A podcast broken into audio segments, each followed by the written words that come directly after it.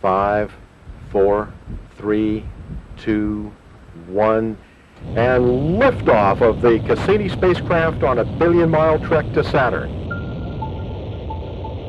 15 октября 1997 года с космодрома на мысе Канаверал стартовала межпланетная станция Кассини с автоматическим зондом «Гюйгенс». 20-летняя миссия предназначалась для изучения Сатурна, его колец и спутников. От Земли до Сатурна почти полтора миллиарда километров. И чтобы преодолеть такое огромное расстояние, траекторию аппарата рассчитывала большая команда ученых.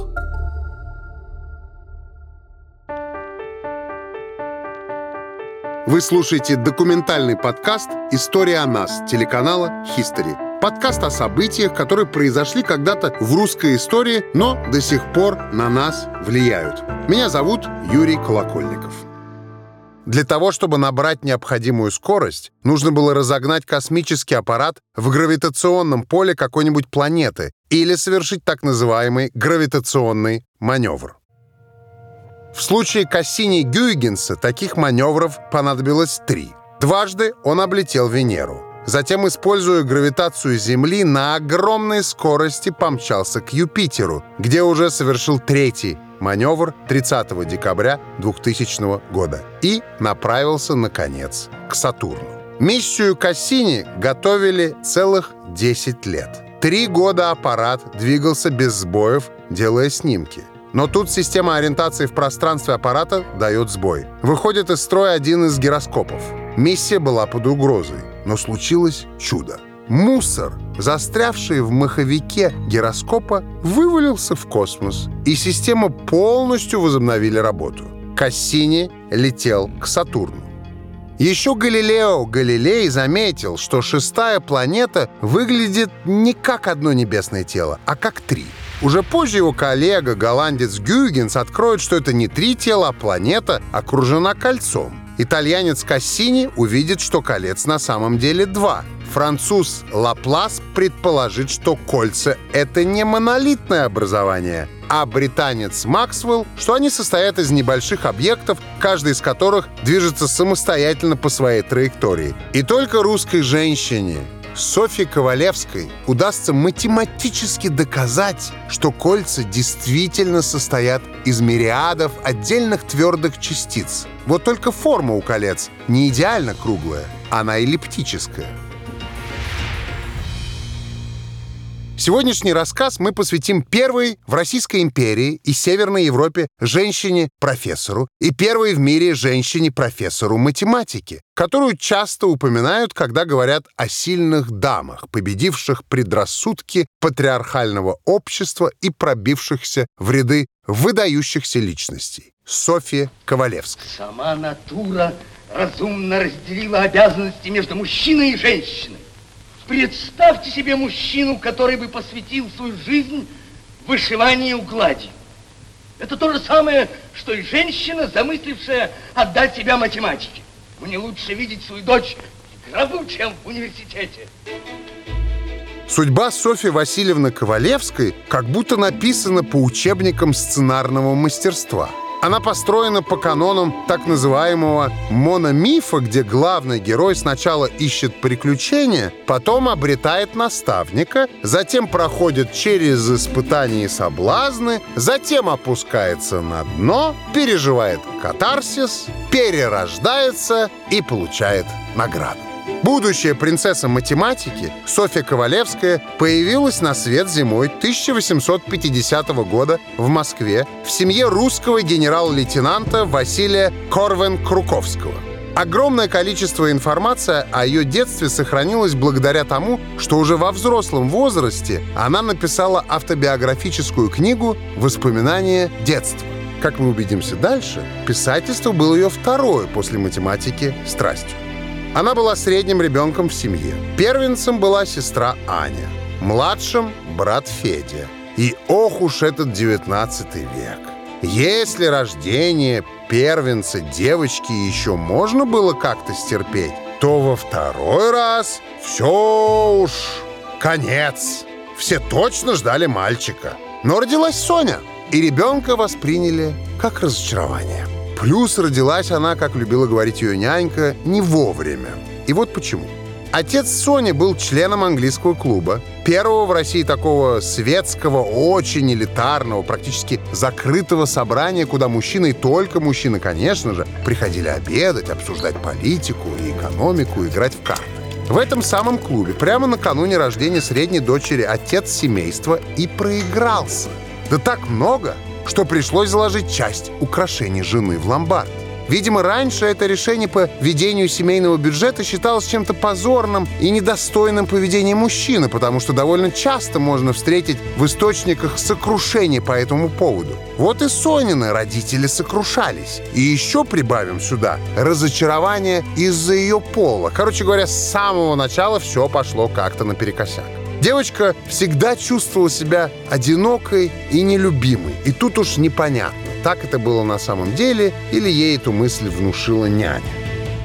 Вообще, читая воспоминания о детстве Сони, начинаешь думать, что у них в семействе процветали какие-то созависимые отношения с не очень адекватными ее членами и прислугой. Ну, взять, например, ту же няню которая внушала ребенку, что она нелюбимая. Зато вот она, нянька-то, любит только ее одну. Или гувернантку, которая вместо физического наказания за провинность любила писать эту провинность на бумаге и прикалывать к платью девочки, чтоб та ходила по дому с таким странным украшением. Времена меняются, а методы буллинга, похоже, не очень. Вспомните, как в школе дети любят приклеить на спину кому-то табличку «Пни меня». Вот это из той же серии, в общем. Тем не менее, одинокий ребенок часто вырастает ребенком с хорошим воображением, а для математики воображение — это ключевой навык. В этом подкасте мы часто рассказываем про гениев своего времени, и часто, когда кто-то описывает становление гения, говорят о каком-то внезапном случае, фатуме, предопределившем ход событий. Но на самом деле все всегда несколько проще. И ничего не бывает просто так. Под каждым гением есть целый фундамент, очень логичный, и становится понятно, что гений вырос не просто так. Ну вот, например, все знают байку про Ковалевскую, что ее феноменальные способности, которые проявились еще в 8 лет благодаря тому, что девочка рассматривала обои. Когда ее отец вышел в отставку, семья переехала в глухую деревню в имение Полибина под Великими Луками. Там делали ремонт. Обоев на детскую не хватало, и по какой-то совершенно неведомой причине недостающие куски стен решили обклеить литографическими копиями лекций по дифференциальному интегральному исчислению известного тогда математика, академика Михаила Остроградского. Предоставленная сама себе девочка часами разглядывала какие-то необычные закорючки и пыталась уловить последовательность, в которой должны идти листы. И вот это, мол, стало такой отправной точкой для будущего математического гения. Однако часто забывают, что ничего не бывает просто так, и что у Сони на самом деле была масса предпосылок. Как минимум, в ее роду было два ученых. Дед был математиком, прадед — астрономом. Да и вообще Софья всю свою жизнь была ну просто окружена учеными. Она выйдет замуж за ученого, брат которого тоже ученый, она будет дружить с учеными, учиться у ученых. Ну, в общем, понятно. Плюс ее нелюдимость и отсутствие чувства принадлежности семье взрастило гордость, самолюбие и упорство, которые впоследствии превратятся в нежелание сдаваться. Далее у Сони был дядя, который, в отличие от отца, любил проводить много времени с племянницей и стал для нее кем-то вроде Якова Перельмана с его занимательной арифметикой. Именно дядя рассказал девочке о том, что такое асимптота и что существуют такие неразрешимые математические задачи, как квадратура круга. Другой ее дядя занимался материаловедением и изобретал для строительства прочную штукатурку. В общем, будущее Ковалевское стало собой не просто так окружение очень на нее повлияло. Обе дочери генерала Круковского доставляли своему отцу хлопот.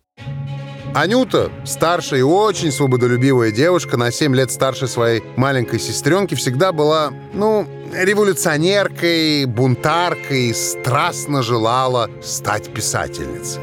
Соня, младшая, проявила совершенно нездоровый для девочки интерес точным и естественным наукам. Получая образование дома, она прошла полный курс гимназии, причем не упрощенный женский, а полный мужской. читала университетские учебники алгебры и изучала естествознание по лекциям Сеченова. При этом в семье царил строгий патриархат.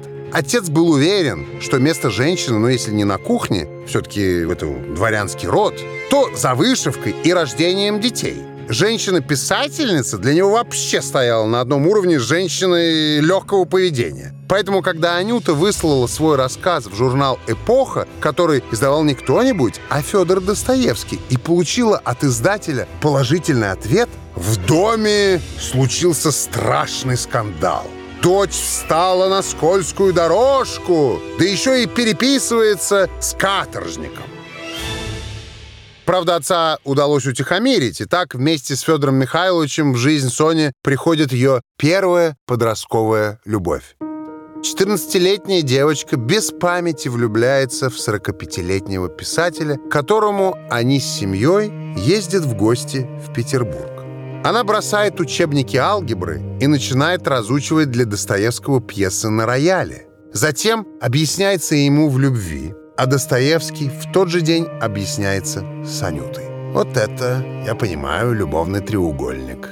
Из положения все вышли вполне цивилизованно. Анна замуж не собиралась, Достоевский к Соне чувств не питал, а Соня вернулась к своим формулам.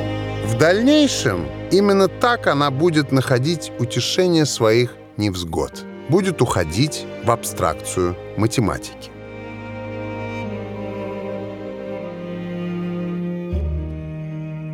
Первым в мире женщиной-математиком считается Гепатия, философ, математик, астроном и глава школы в Александрии еще в V веке. После нее лишь в начале 18 столетия мир услышит имена других выдающихся женщин-ученых. Эмили Дюшатле, Марии Лалонд, Софи Жермен, Марии Аньери, Мэри Сомервиль и Ады Лавлейс. В России же в XIX веке женщинам высшее образование было запрещено. И юной Софье Круковской, которая уже решила связать свою жизнь с математикой, совершенно некуда было податься. А ведь очень хотелось. В университет тогда можно было поступить только за границей. И то не везде. Ее старшая сестра Анна тоже смертельно тосковала, ее писательская душа загибалась от скуки в глухом Полибино, ей хотелось столичной, светской жизни, лучше всего заграничной. Начинается фаза поиска приключений из нашего мономифа. И надо придумать план, как выехать из страны. Анюта придумывает отличный трюк. В то время молодой девушке получить загранпаспорт можно было двумя путями. Либо с согласия родителей, либо через замужество. Генерал своих дочерей, понятное дело, никуда бы не пустил, и Аня решает найти себе фиктивного мужа. Старшая Круковская тогда еще разделяла модные, чудом просочившиеся в их деревню идеи нигилизма, и там фиктивный брак был очень популярным среди эмансипации женщин. Кандидата нашли, и им оказался молодой ученый-палеонтолог Владимир Ануфриевич Ковалевский. Он соглашается на такой брак, тем более, что у него у самого есть карьерные планы. Он был горячим приверженцем теории Дарвина и ставил своей целью доказать справедливость этого учения. И, кстати, у него это успешно выходит. Он занимался эволюцией копытных и показал, как дарвинизм объясняет строение их конечностей. Вот только познакомившись с Соней, он решительно заявляет, что женится только на ней, а не на старшей Ане. Что в то время тоже, в общем-то, не в рамках тогдашнего этикета, Первой положено было выходить замуж старшей дочери. Опять в доме все на ножах, опять отец сопротивляется до последнего, но брак Софьи и Владимира состоялся. И весной 1868 года молодожены уезжают в Германию. Здесь Ковалевская становится вольной посетительницей Гейдельбергского университета и слушает лекции известных профессоров. Однако диплом ей все равно никто бы не дал. Она же женщина. А университет — один из старейших в Европе, и традиция там очень сильна. Другое дело — Берлинский университет. Он хотя бы сильно помоложе. Его открыли в этом же столетии, в 1809 Наверное, тут правила должны быть помягче, но как бы не так. Здесь дамам нельзя даже слушать лекции просто так. Но, как мы помним, София слишком горда и настойчива, и сдаваться она не привыкла. Статус фиктивной жены еще можно было как-то стерпеть, но статус фиктивного ученого уже нет.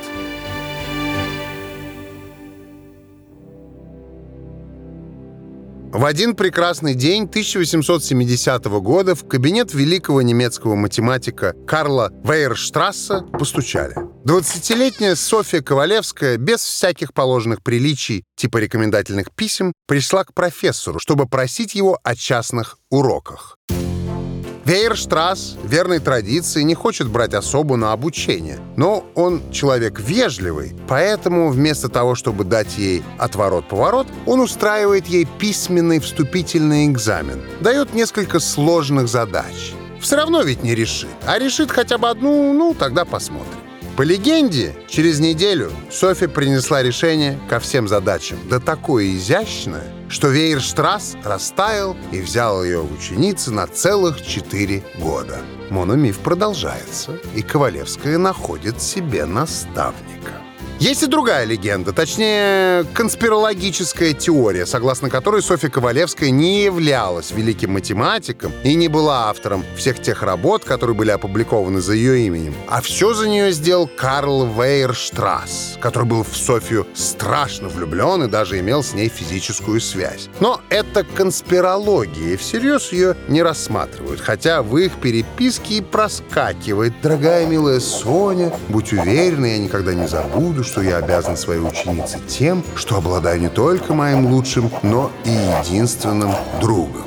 Вообще, Вейерштрасс будет помогать Ковалевской на протяжении всей ее научной карьеры. И благодаря нему случится ее первый серьезный научный триумф. К 1874 году у нее будет готова диссертация к теории дифференциальных уравнений в частных производных. Что же в этой диссертации такого было? Постараюсь без особо сложных математических подробностей рассказать вам. Практически вся физика, начиная с механики, описывается так называемыми дифференциальными уравнениями, которые описывают те или иные процессы. Они оперируют понятиями производных, если помните, как мы в школе брали производные. А решениями таких уравнений являются не конкретные числа или их интервалы, а функции. Если у нас есть функция, значит она что-то описывает. Ну, как что? Да почти примерно все. И электродинамику, и движение жидкости, и даже квантовую механику. Есть теорема, названная по имени ее первооткрывателя. Теорема Коши которая гласит, что у такого уравнения в общем случае может быть только одно решение, ну и диктует, как это решение находить. Так вот, Ковалевская расширила эту теорему с обыкновенных дифференциальных уравнений на уравнения в частных производных и упростила ее доказательство. Теперь теорема называется теоремой Каши-Ковалевской. Ее и сегодня применяют для расчетов теплоэлектропроводности, изучения гидродинамики и распространения звуковых колебаний и даже общей теории относительности. В общем, вернемся к Карлу Вейрштрассу и увидим, как он пишет письмо в Геттингенский университет, где у него есть знакомство, и просит за Софию. Связи сработали.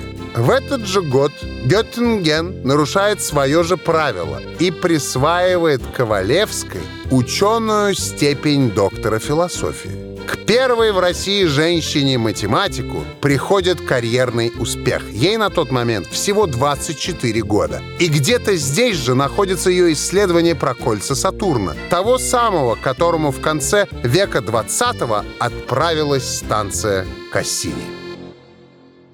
Так, ну а что там у Софии на личном фронте?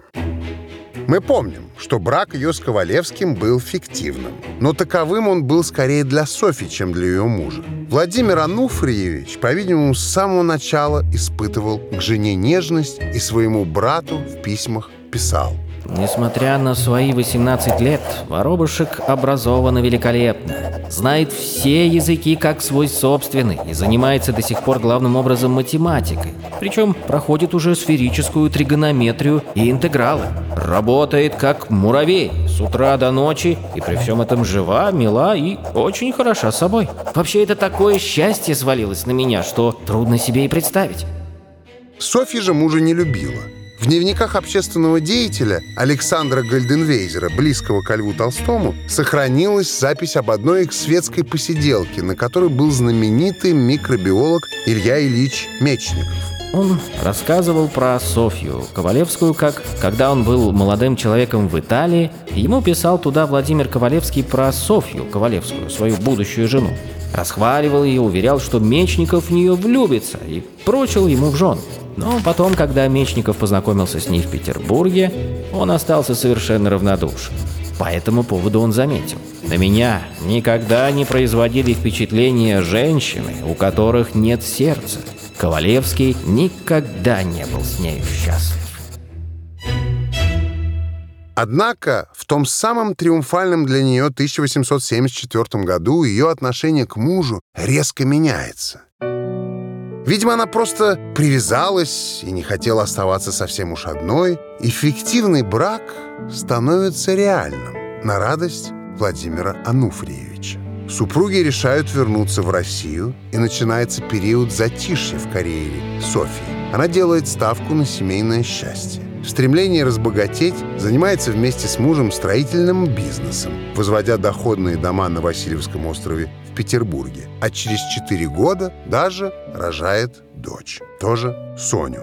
Мать из нее не получилась. У Софи, как и у многих гениальных людей, с бытовухой отношения не складывались. Ей постоянно нужна была помощь, она была окружена многочисленными подругами, которые много делали за нее, да и вообще в дворянских семьях матери детей не воспитывали. У нее был перед глазами пример ее собственной матери, которая жила вообще на другом этаже, могла днями не видеть детей, оставленных на попечение нянь, кормилец, гувернанток и учителей. Софи же хочет преподавать сама. Но в России, опять же, женщинам в университет нельзя.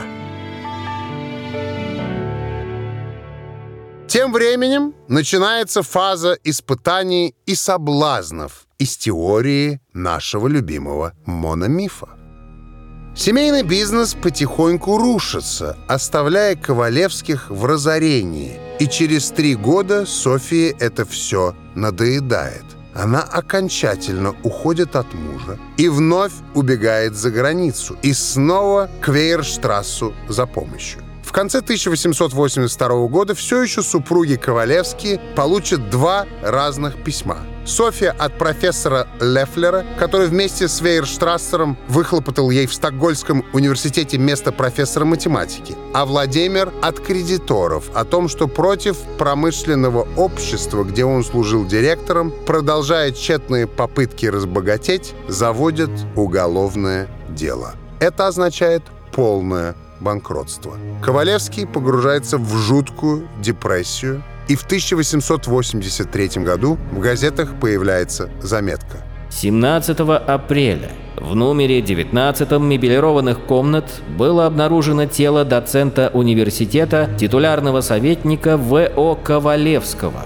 Как установлено прибывшим на место происшествия врачом, Ковалевский лишил себя жизни посредством отравления, вдыхая пары хлороформа через маску.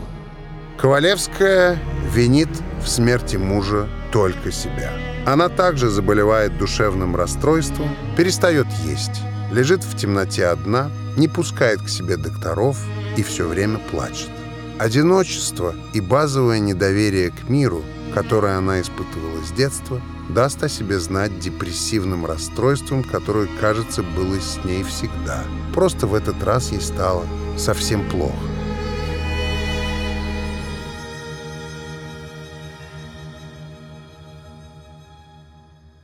На пятый день голодовки Софи теряет сознание, а когда приходит в себя, резко окунается в математику она соглашается на работу в Стокгольме, где студенты потом прозовут ее «доктор Соня», забирает из России дочь и переезжает в Швецию. Мы застаем Софью Васильевну в фазу бездны смерти и возрождения, а затем трансформации.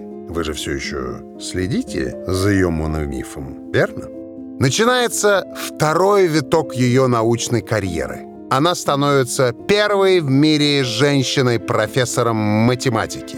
До нее это звание получила только Мария Аньези, но та никогда не преподавала. В Стокгольме Ковалевская занимается теорией вращения твердого тела вокруг неподвижной точки. Проще говоря, изучала, как двигается волчок. А движение его занимает ученых и до сих пор.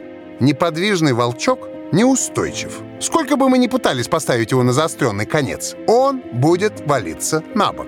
Однако стоит его закрутить, как волчок будет стоять, и любая попытка его свалить приведет к тому, что волчок отскочит в сторону, продолжая быстро вращаться. Подбросив невращающийся волчок, мы увидим, что он беспорядочно переворачивается в воздухе. А если закрутим и подбросим, то увидим, как он устойчиво сохраняет свое положение, да еще и продолжит вращаться, если упадет обратно на пол. Все эти и другие чудеса нужно как-то описать. И до Ковалевской удалось описать лишь два общих случая. Первый случай Эйлера Пуансо, второй Лагранжа Пуассона. Да, Пуансо и Пуассон — это два разных человека. Но после них осталась пара нерешенных нюансов, эдаких вызовов для математиков — Стоило эти проблемы решить, как полегчает многим специалистам, инженерам, оружейникам и даже астрономам, ведь космические тела тоже вращаются. Поэтому в 1888 году Парижская академия наук объявляет конкурс на решение этой задачи с призовым фондом «Премия Бардена», точно так же, как сейчас Институт Клея обещает миллион долларов за решение какой-либо из задач тысячелетия. Семи математических проблем, решение которых не найдено в течение вот уже многих лет. Кстати говоря, одну задачу тысячелетия, гипотезу Пуанкаре, доказал русский математик Григорий Перельман совсем недавно, в 2002 году. А от премии он отказался. Ну, вот так вот. Нетрудно догадаться, кто эти неразрешенные проблемы теории волчка разрешил и нашел, а точнее нашла.